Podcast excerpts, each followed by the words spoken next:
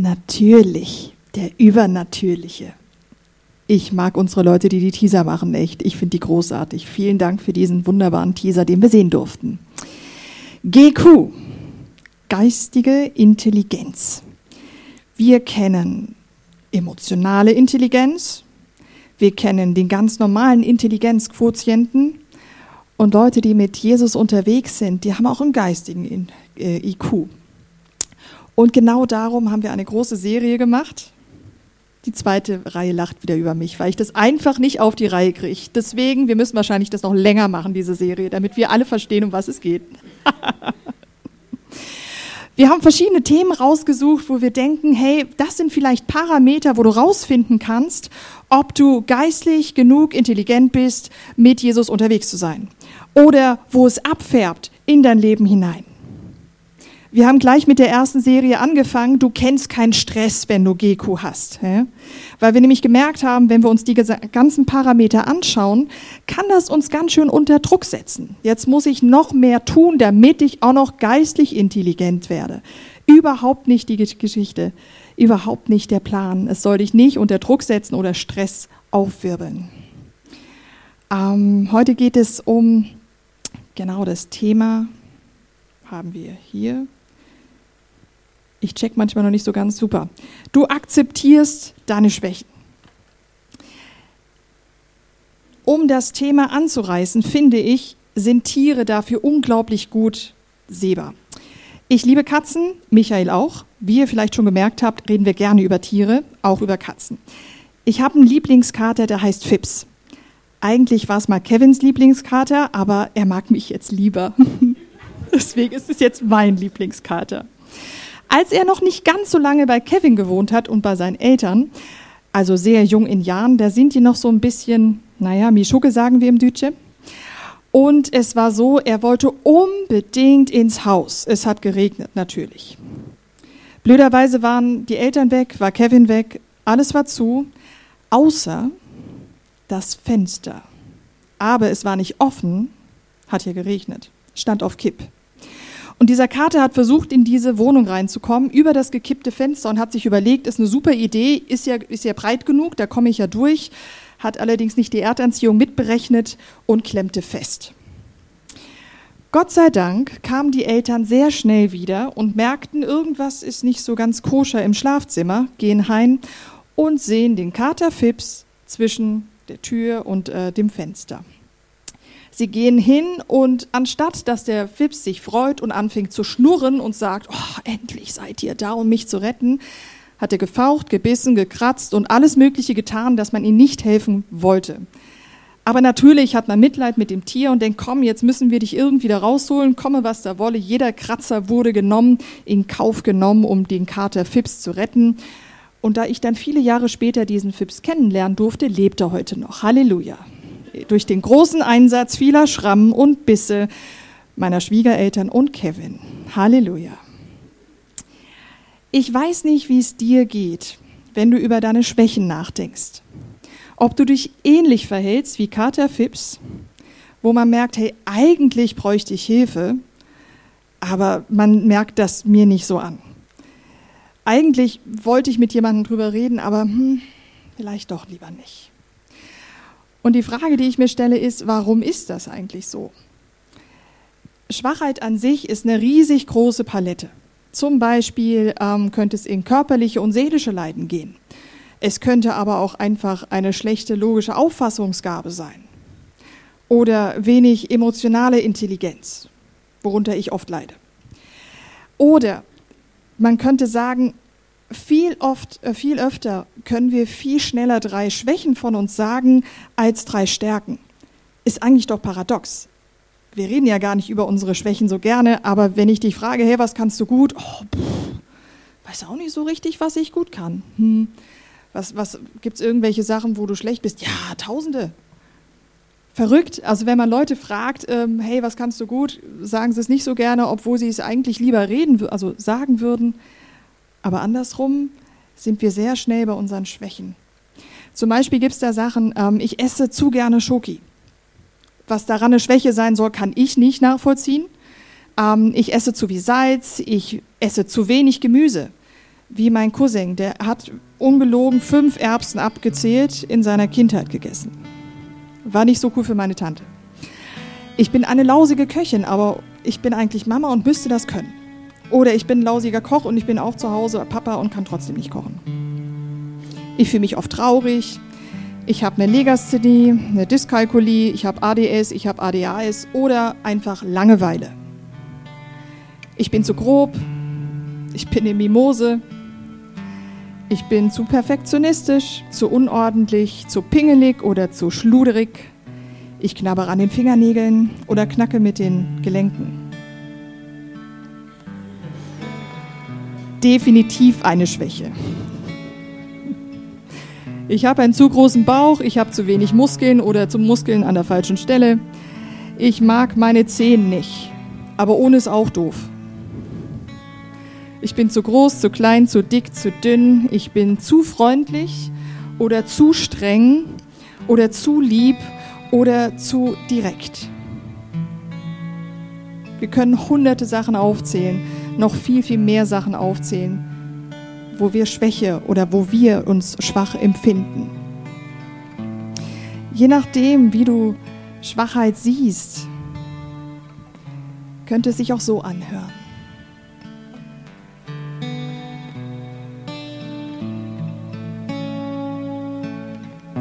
I'm not a stranger to the dark. Hide away, they say. We don't want your broken parts. I've learned to be ashamed of all my scars. Run away, they say. No one will love you as you are. Die Dunkelheit kennt mich. Versteck dich, sagen sie denn deine kaputten Teile wollen wir nicht. Ich habe gelernt, im Laufe der Zeit meine Narben zu verachten, mich dessen zu schämen. Renn weg, sagen sie, denn niemand wird dich jemals lieben. Wenn wir heute in eine Bibliothek gehen, in eine Buchhandlung oder einfach ins Internet, sehen wir sehr, sehr viele Dinge, wo es sagt, hey, glaub an dich, dann geht's dir gut, sei stark, verwirkliche deine Träume, ähm, du bist, was du denkst, hab ein positives Mindset, dann ist alles gut. Wir haben unendliche viele Ratgeber und Selbsterfahrungsbücher und irgendwelche Schulungen und Seminare, die wir besuchen können, um herauszufinden, wie wir unsere Stärke noch besser stärken können. Schwachheit ist tabu. Darüber spricht man nicht gerne. Zugegebenermaßen, das ist nicht nur heute so. Wenn wir in die Geschichte schauen, sehen wir recht viel. Ähm, ja, dass da auch Schwachheit vermieden worden ist. Wir kennen eher die Heldengeschichten als Leute, die schwach waren. Leute, die ins Guinness-Buch der Rekorde gekommen ist, waren definitiv Leute, die was auf dem Kasten hatten. Früher war das nicht anders. Also das Gefühl von Schwachsein und es nicht zu mögen ist relativ normal nicht nur relativ, es ist menschlich in uns drinne. Und nicht nur das, wenn wir in die Bibel schauen, sehen wir nichts anderes. Der Isaak verlor sein Augenlicht, Jakob hinkte, Moses stotterte, David wurde übersehen, Jesaja wurde ignoriert, Josef saß ungerecht im Knast. Zachäus war zu klein, Timotheus war zu jung und der Elia war depressiv. Und die ganze Liste ließ sie sich noch weiterführen. Das waren krasse Leiter, jeder einzelne von ihnen. Es waren krasse Typen, die in die Geschichte eingegangen sind. Also vermute ich mal, dass Gott relativ wenig mit Schwachheit ein Problem hat. Wenn es so wäre, hätte er auch dafür gesorgt, dass wir das wegbekommen. Also warum fällt es uns schwer, Schwäche zu akzeptieren. Nun, wir haben diesen unglaublichen Drang in uns, es selber zu schaffen. Und dieses Ich will es selber schaffen wollen, geht in zwei Richtungen. Das eine geht in die Unabhängigkeit, ich, ich will es alleine schaffen. Und das andere in die Angst, ich traue mich nicht, jemanden, mich anzu, äh, jemanden an mich ranzulassen. Alles beides, Unabhängigkeit und Angst, führen in die Einsamkeit. Und da kommen wir schon ziemlich schnell in den Kern der ganzen Geschichte, weil Einsamkeit so ziemlich das Letzte ist, was sich Gott überlegt hat, wie wir leben sollen. Er will Beziehung. Er wünscht sich Beziehung für dich auf so ziemlich jede Art und Weise, auf jeder Ebene. Er wünscht sich Beziehung natürlich zu ihm, dass wir ihn eines Tages erkennen dürfen, mit ihm unterwegs sein können, ihn wie ein Freund mehr und mehr erkennen dürfen. Er wünscht sich Beziehung, dass wir das auch zu uns haben, dass wir wissen, was wir brauchen, wie es uns geht, was so in uns abgeht. Und natürlich auch Beziehung zum Nächsten hin. Und ein Teil dieser Schwäche verursacht, dass wenn man Vertrauen hat zu dieser Person, auch miteinander ins Gespräch kommt und plötzlich merkt, hm, gar nicht so schlecht, weil meine Schwäche kannst du ganz gut, das ist ja praktisch, da können wir uns zusammentun. Vor vielen Jahren, ähm, ich habe ähm, eine Jungski geleitet mit äh, noch einer Freundin zusammen und ich hasse Einkaufen. Es gibt nichts Schlimmeres, was du mir antun kannst, als einkaufen. Kevin liebt einkaufen. Halleluja, Gott ist gut. Und ich habe gedacht, ich tue ihr einen Liebesdienst und gehe einkaufen und quäle mich durch die Kasse, durch alles hindurch. Und sie hat es gestresst, dass ich das gemacht habe, bevor ich zu ihr kommen wollte. Weil sie hätte das schon ein paar Tage vorher gemacht und sagt, Doro, einkaufen macht mir gar nichts. Ich so, ah, seitdem haben wir uns aufgeteilt. Meine Schwäche war ihre Stärke. Andersrum genauso, sie hat nicht so gerne geredet. Das habe ich dann übernommen. War eigentlich ganz praktisch. Und plötzlich merkt man, es ist gar nicht so schlecht, miteinander unterwegs zu sein, weil irgendwie ist das alles gar nicht mehr so gravierend. Wir wollen nicht schwach sein. Diesen Gedanken kennen wir. Er ist zutiefst menschlich und selbst große Glaubenshelden wie unser lieber Paulus im Neuen Testament kennt das. 2. Korinther 12 ist so die Paradestelle, wenn wir schauen, was es mit dieser Schwachheit auf sich hat. Er sagte, hey, ich habe da was. Er sagte, ein Stachel im Fleisch, was auch immer das war, ob es irgendwie ein Stück Holz im Fleisch war, ob er blind wurde, ob er was mit dem Magen hätte oder mit dem Darm, kann ich gut nachvollziehen.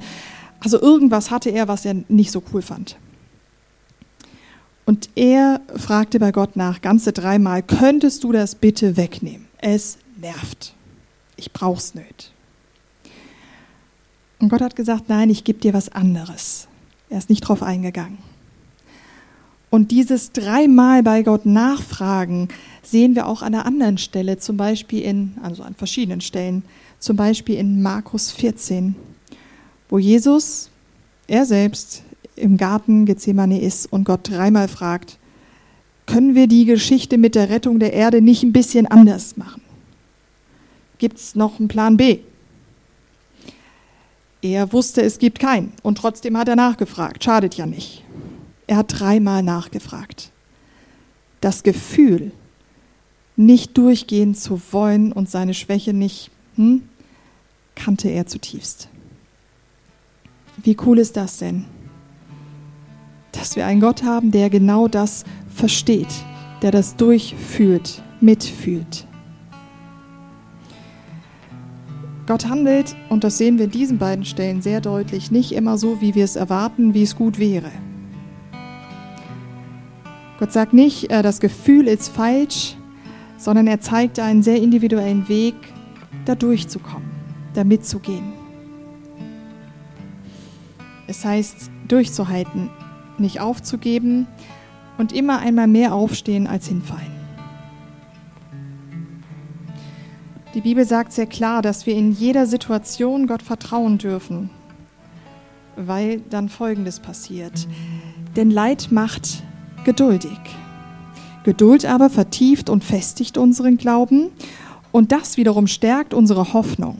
Diese Hoffnung aber geht nicht ins Leere, denn uns ist der Heilige Geist geschenkt und durch ihn hat Gott unser Herz mit seiner Liebe erfüllt. Da steht also, Geduld, bra Geduld braucht's, damit Glaube entsteht und das wiederum gibt Hoffnung. Diese ganze Geschichte können wir nicht allein. Dafür braucht's den Heiligen Geist. Und da steht hier genauso drinne. Der Helfer ist da, um uns das zu übersetzen und durchzubringen und durchzuzeigen und aufzuzeigen. Also Schwachheit oder Leid, es kann und soll und darf uns in die Beziehung zu diesem Gott führen. Das trennt uns nicht von ihm. Da gibt es andere Sachen, stehen auch in der Bibel. Sünde trennt uns von ihm. Das alleine, alleine schaffen wollen, trennt uns von ihm. Geht aus der Beziehung raus, führt in die Einsamkeit oder kann in die Einsamkeit führen. Schwach sein gehört nicht dazu. Auch wenn die Umstände verwirrend sind und nicht ganz greifbar, nicht immer erklärbar, darf es uns zu Gott führen. Thomas Seri sagte einmal, es geht, ich würde sagen, letztlich um Beziehung. Gerade weil es manchmal keine einfachen und schnellen Antworten gibt, mit denen alles gesagt ist, so treibt mich manche Komplexität ins Gebet ins Gespräch mit einem Gott, der sie geschaffen hat und weit über ihnen steht. Auch wenn wir nicht die Antwort genau auf dieses Problem bekommen oder die Schwäche einfach weggehen kann oder das Leid einfach weggehen kann. Wir können zu dem gehen, der das versteht und auch sieht und weiß und Antwort bekommen. Der Blick von Schwachheit ist auch, indem wir gucken, was kann der andere, was kann der andere gut, was kann der andere schlecht. Wir vergleichen uns mit Leuten. Der Blick von anderen auf uns ist nicht gut, habe ich auch schon mal eine Predigt drüber gehalten. Unter welchem Blick lebst du? Die Sache ist aber auch die, der Blick von mir selber auf mich selber ist auch nicht immer so wahnsinnig prall. Ist auch nicht hilfreich. Das heißt, egal welcher Blick, ob von außen oder von mir selbst auf mich, wir dürfen zu dem gehen, der liebevoll auf uns herabsieht, der uns liebt, der mit uns geht. Die Bibel fordert uns auf, diesen neuen Blick einzunehmen. Nicht, weil ich es fühle oder weil ich denke, es wäre vielleicht angebracht, sondern weil er, dieser liebende und lebendige Vater und Gott, es sagt. Und wir haben es vorhin gesungen, es ist ein perfekter Gott. Wir haben es gesungen in Und you tell me that you're pleased and that I'm never alone. Du sagst mir, dass ich geliebt bin und dass ich niemals alleine sein werde. Du bist der gute, gute Vater. Ich bin geliebt von dir. Du weißt, was ich brauche und sagen möchte, bevor ich nur ein Wort sage. Du bist perfekt in allem, was du tust. Oder in dem Lied, Kind, du genügst, denn heilig kommt. Du bist in den Star Schwachen stark. Und du, Gott, erwählst, was in der Welt nicht zählt. Deine Gnade genügt. Ich darf so sein, wie ich bin. Wir singen die Lieder nicht, weil es ganz nett ist, das zu hören und wir das immer wieder mal brauchen, um unser Ego zu polieren. Wir sagen das, weil es tiefer geht weil diese Zusagen Gottes Verheißungen sind, weil sie Leben bringen und weil er es zu uns sagt. Und manchmal müssen wir es selber auch hören, auch von uns selbst hören. Wenn du Gott kennst, wenn nicht, kannst du trotzdem zuhören. Wenn du Gott kennst, die Bibel kennst und schon mal bis zum Ende durchgelesen hast, dann weißt du, dass der Sieg schon da ist. Du weißt, dass am Ende alles gut werden wird, weil er gut ist. Das heißt für uns heute, diese Perspektive des Sieges einzunehmen, das braucht Zeit. Und nochmal, wir können es nicht einfach alleine tun. Wir brauchen und dürfen Hilfe haben von dem Helfer. Man nennt es auch geistliche Vollmacht. Was ist Vollmacht? Es bedeutet ein kraftvolles Leben, was innen und außen ganzheitlich zusammenpasst. Und dieses Leben wünscht sich Gott für uns, dass das Innen von uns mit dem Außen, was wir sind und zeigen, zusammenpasst. Oder auch anders gesagt könnte man sagen, göttliche Allmacht umarmt die menschliche Ohnmacht und liebt sich. Echte geistliche Vollmacht ist niemals eine Theologie nur von Stärke oder von Stärke, sondern eine Theologie der Gnade. Gott wirkt trotz und in unseren Schwächen und führt uns in Beziehungen auf allen Ebenen. Diese Fokusverschiebung braucht's. Einer meiner liebsten Theologinnen aus Amerika hat es einmal so beschrieben, wie sie erklärte, wie eigentlich so der Heilige Geist in ihrem Leben so wirkt. Sie sagt, weißt du, ich habe so viele Schwächen und so viele Dinge, die ich angefangen habe und weiß, die werde ich nicht zu Ende führen. Ich bin jemand, der Dinge anfängt und nicht zu Ende führt, die Theologin. Und einmal, als ich für meine Jungs wieder mal was gekocht habe, sagte sie, hatte ich den Eindruck, dass Gott an meinen Kühlschrank geht ihn aufmacht und alles sieht, was angefangen ist. Da gab es noch einen Rest Nudeln, einen Rest Kartoffeln, einen Rest Wurst. Hat alles rausgenommen, in eine Auflaufform getan und Käse drüber gemacht. Das Wichtigste eigentlich. Warum sonst macht man einen Auflauf? Alles, was du angefangen hast und nicht zu Ende geführt hast oder noch nicht zu Ende geführt hast, wird er vollenden. All deine Schwächen, die da sind, wird er richten. Und nochmal, du musst es nicht alleine machen, kann, kannst du auch nicht, musst du auch nicht. Der Geist ist, der alles zusammenführt. Ich fand das noch eine sehr spannende Aussage, wo ich dachte, hm, den Heiligen Geist mit Käse zu vergleichen, ist mir noch nicht gekommen. Aber wenn dem so wäre, liebe Schweizer, mhm, Genau. Liebe Schweizer, jawohl, er ist da und verbindet, connected.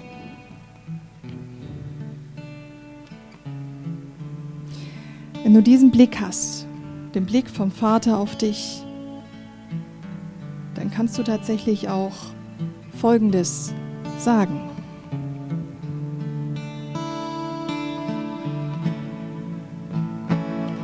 When the sharpest words wanna cut me down, I'm gonna send the floods, gonna draw them out. I am brave, I am bruised, I am who I'm meant to be. This is me, look out, cause here I come.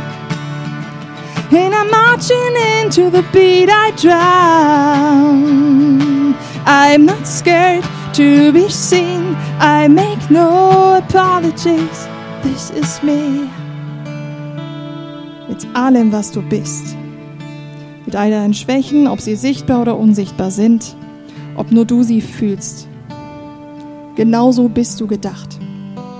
Genau das bist du gerade. Und das ist okay für den Moment. Du musst dich nicht entschuldigen, dass du noch nicht der bist, der du gerne sein willst oder was Gott einmal in dir sieht. Du wirst einmal gut sein. Du musst dich nicht entschuldigen, dass es heute noch nicht so weit ist. Du bist so weit, wie du sein sollst.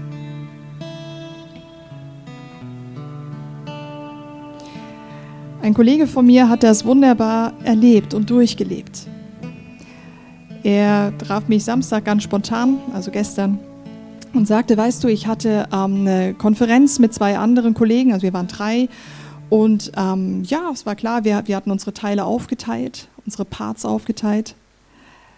Und letztlich hat mir der eine Kollege abgesagt, er war krank, und die andere Kollegin abgesagt, weil noch was ganz Wichtiges, familiäres dazwischen kam.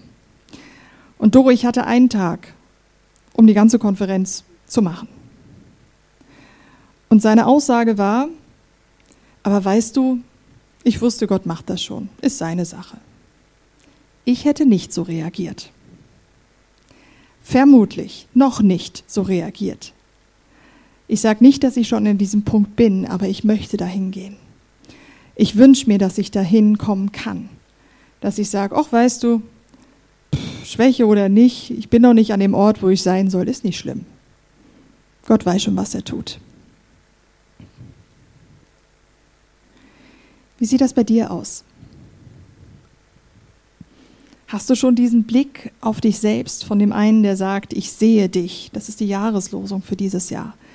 Der Gott, der mich sieht. Wünschst du dir das? Wenn du dir das wünschst, dann lade ich dich ein, mit diesem Gott zu reden in den nächsten Augenblicken und darauf zu vertrauen, dass er weiß und was er tut, auch in deiner Komplexität des Lebens. Er sieht dich, deine Umstände und alles drumherum, was gut klappt und das, was noch nicht gut klappt. Und er lächelt. Er lächelt und sagt, ich helfe dir. Aber einen Schritt nach dem anderen. Ich glaube, da ist Gott sehr afrikanisch. Easy. Eins ums andere. Und Vater, ich danke dir, dass du liebst, dass du hilfst und dass du uns siehst und dass wir gar nicht alles auflösen müssen von unserer komplexitäten Welt. Dass wir nicht alle Antworten haben müssen, weil du sie schon längst hast.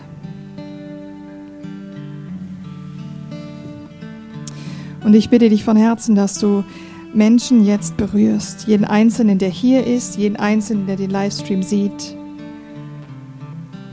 und einfach deinen Blick auf sie legst und ihnen jetzt gerade durch den Geist zuflüsterst, wie du sie siehst.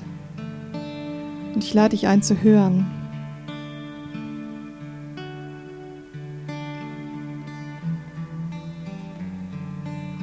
Vielleicht kommen Sachen wie ich liebe dich.